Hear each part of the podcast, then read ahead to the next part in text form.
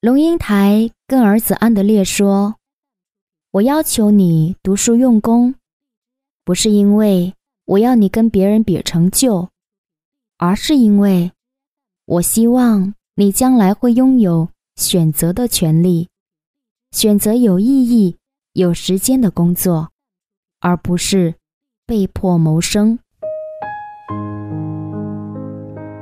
嘿，晚上好，我是李斯，又到了李子跟你分享故事的时间了。今天这个故事呢，是关于读书，关于工作，还关于选择。题目叫做“用功读书”，是希望你将来拥有选择的权利。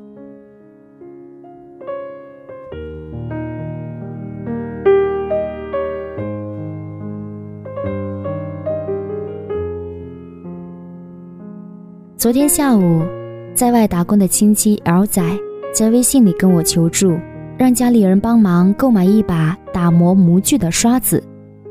他说佛山上面没得卖，网上也找过了没有，厂里就只有老员工有，新员工还得自己想办法解决。看到他这条微信以及发过来的刷子图片的时候。我心里是非常愤怒的，并不是愤怒他麻烦我们在老家帮他看看是否有刷子卖，而是愤怒这到底是怎样的一间厂，不包吃住就算了，连工作用的工具都得员工自己买。可是下一秒，我就意识到，愤怒一点作用都没有，解决不了任何问题。于是，抱着或许他比较幸运，家里真有这种刷子卖的侥幸心理，让父亲到这里的五金店帮忙问问看。但意料之中，是不可能有这种刷子卖的。两边是木柄，中间有撕裂齿轮般的刷子，这是属于专业的打磨刷，连间工厂都没有的小镇，又怎么可能会有呢？最后，我给他提了个建议，问问你们厂领导，这些刷子以前跟哪个商家订的，可否帮忙再统一购买一批，钱就从工资里扣。我已经不记得这是他换的第几份工作了，但依旧感觉不够安稳。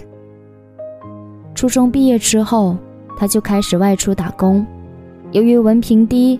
找的都是苦力活，比如在维修部里跟人学车，在印刷厂里看守机器，在酱油厂里搬运货物，在酒店里端盘洗碗，在纺织厂里缝纫裁剪，甚至连工地里的建筑活儿他也做过了。如今呢，时间一晃，八九年。就这么过去了，而这期间，他娶了老婆，也生了孩子，但依旧还在为谋生而苦苦挣扎。有没文凭的最大区别是，当你离开这份工作，找下一份时，你的工作经验不会累积。意思就是，拥有大学文凭的人跳槽，工资越跳越高，而你呢？换新工作意味着一切从头开始。之前呢，聊天听他说，这间厂收入跟数量挂钩，做多得多。厂里一些老员工一天可以做六七百个，但现在规定呢，每人每天做不得超过四百个。背后的意思就是，厂里不景气了呗。加上现在又处于淡季，于是我开始找朋友帮忙，看能否帮他换一份工作。毕竟他现在生活压力那么大，工作对他而言很重要。可是大概问了一圈，情况也不怎么乐观呐。要么需要你有驾照，可以帮老板拉货，或者是出来当司机，要么你得有一项特长技能。可惜的是，这两项他都没有。驾照呢，他是准备想考了，可是现在连考驾照的学费都没攒到。朋友的亲戚呢，在深圳的一家比较大的电子厂打工，他说，厂里虽然招人，但是待遇不高哦，普工不包吃住，才一千八百块底薪，而过了试用。也就两千来块，除非你有技术，可以跟公司谈。他最近呢，也在深圳附近的厂里转了下，发现基本都没有加班。打厂工不加班，也就意味着只能拿很低的基本工资。所以最后他建议，还是先熬着呗。而另外一个亲戚 M 仔，也没有读到什么书。初中毕业之后，他在一家印刷技术学院里读技工，也算个中专文凭吧。技校毕业之后，直接通过学校的考核，留在了印刷厂里工作。但是工作才一两年，由于手里的工资太低，再加上跟室友相处不太融洽。于是前年他就辞工回家了。后来通过技术学校一些同学的关系，去年他开始上广州的一家金融公司里做销售。销售这个工种呢，确实对学历要求不高，主要看重的还是你的沟通能力。而我也以为他的机会或许到了，但是来广州这一年的时间里。他在这家金融公司上班，早八晚七，工作内容就是每天打电话让人开信用卡。我曾经问过他，一天要打多少个电话？他说不少于两百个。那这两百个电话，愿意听你推销的有几个？不到十个。那这不到十个的电话里，愿意开卡的？又有几个？他最后说，不到一个。你看，每月拿基本工资千块都不到，在广州你根本就无法养活自己呀。于是，大概过了大半年，他也终于辞掉了这份工，开始找别的。但是广州呢，基本都是写字楼，而能让你稍微去面试的工作。也就只有销售。最后几个月呢，他也是投销售，却最终找不到一份适合的。无奈之下，他开始去应聘快递，但是跟了一天下来之后，发现这根本就不是自己想要的工作。当你身处在这座繁华的都市里，却发现没有一份适合自己的工作时，不禁潸然泪下。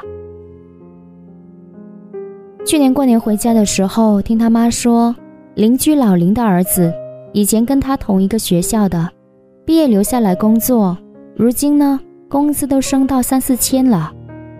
在没有其他更好的选择以后，过完年，他又只能再一次回到以前的厂里，从头开始，拿着两千块都不到的微薄工资。他也是很努力了，工作也确实很辛苦，每半个月就白班夜班倒，但无奈，工作即便再辛苦，薪资就是很低廉呐。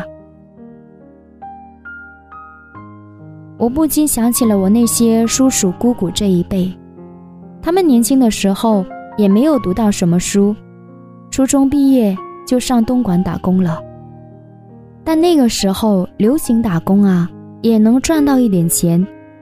比如我四叔，他没结婚就开始在东莞打工，而结婚之后呢，他带着我四婶儿在东莞的手袋厂里做。如今他们的大儿子都已经初中毕业了，而他们也有普通员工升到厂里的管理层。这十几二十年打拼回来的积蓄，回老家新建的房子也装修好了，最近呢才买了车，也算是苦尽甜来吧。而其他几个同样打工的叔叔和婶婶，要么转行去卖菜卖水果，要么就做其他活了，都没在厂里继续待，都说不好做了呀。他们那个时代，打工还是可以为自己和家庭谋得一个不错的未来的。但是，时代变了，如今，随着人工成本越来越高。很多工厂为降低成本，都改换机器人干活，或者直接将厂搬到东南亚。于是工厂里普工越来越难找，就算找到了，看着连温饱都解决不了的微薄工资，想你也不想干吧。而 M 仔自技校毕业到现在，出来工作也都五六年了。面对自己有力气没地使的尴尬局面，他很是后悔，当初没有听家里人的话，好好用功读书。再加上现在更多的是脑力劳动，而不是体力劳动，于是他的选择就更窄了。在《亲爱的安德烈》一书当中，面对二十一岁，对未来。正有些迷惘困惑的儿子安德烈，龙应台是这样跟他说的：“我要求你读书用功，不是因为我要你跟别人比成就，而是因为我希望你将来会拥有选择的权利，选择有意义、有时间的工作，而不是被迫谋生。所以以前父母常常在你耳边唠叨。”让你用功读书的良心用苦，你是否体会到了呢？他们就是希望现在的你出到社会以后，能够拥有选择的权利，而不是被迫谋生。如果你觉得这家公司的工资太低，做的不开心，你随时可以换下一家；而如果下一家经常的熬夜加班加点，太累太辛苦，你又可以继续找别的。如果你够幸运的话，这份工作还能就是你自己想做的，也就是你的梦想、你的事业。而对于没有读到书的人呢，那还有什么选择可言？只要哪份工作工资高、不犯法，就做哪份，哪还管他是上刀山，还是下火海？这些道理，在我们小的时候，古人。就已经告诉我们了：少壮不努力，老大徒伤悲。愿今天的你我，都能够在该努力的时候好好努力，该拼搏的时候好好拼搏一把。愿你我都能拥有一份可以选择的人生。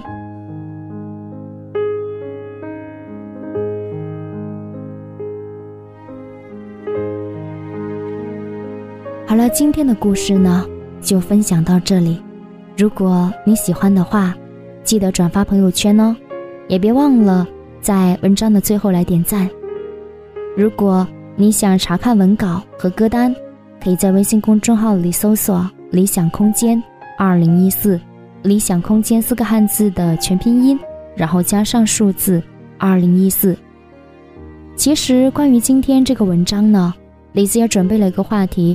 想跟你一起探讨和分享，在读书的时代，你有没有最用功的时候？如果有的话，欢迎你来跟我分享，一起留言。我是李子，酸酸甜甜的李子，我们下期再见喽！祝你晚安，好梦。披星戴月的奔波，只为一扇窗。当你迷。是在路上能够看见那灯光，不知不觉把他乡当做了故乡。只是偶尔难过时，不经意遥望远方，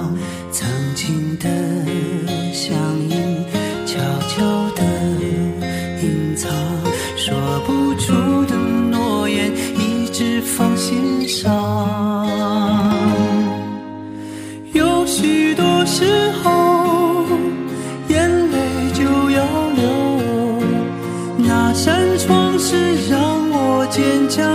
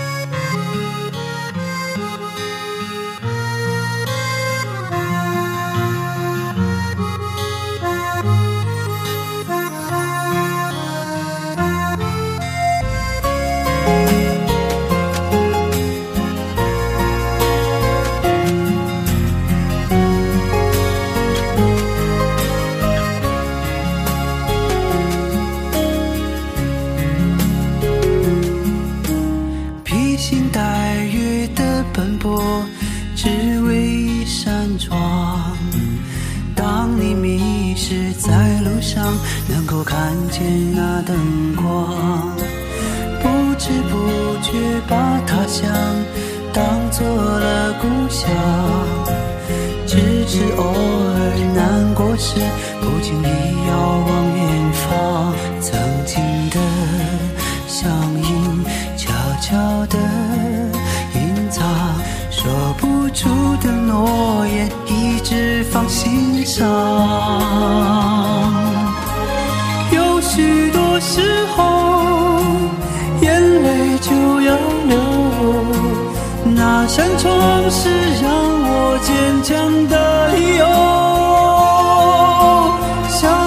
怎么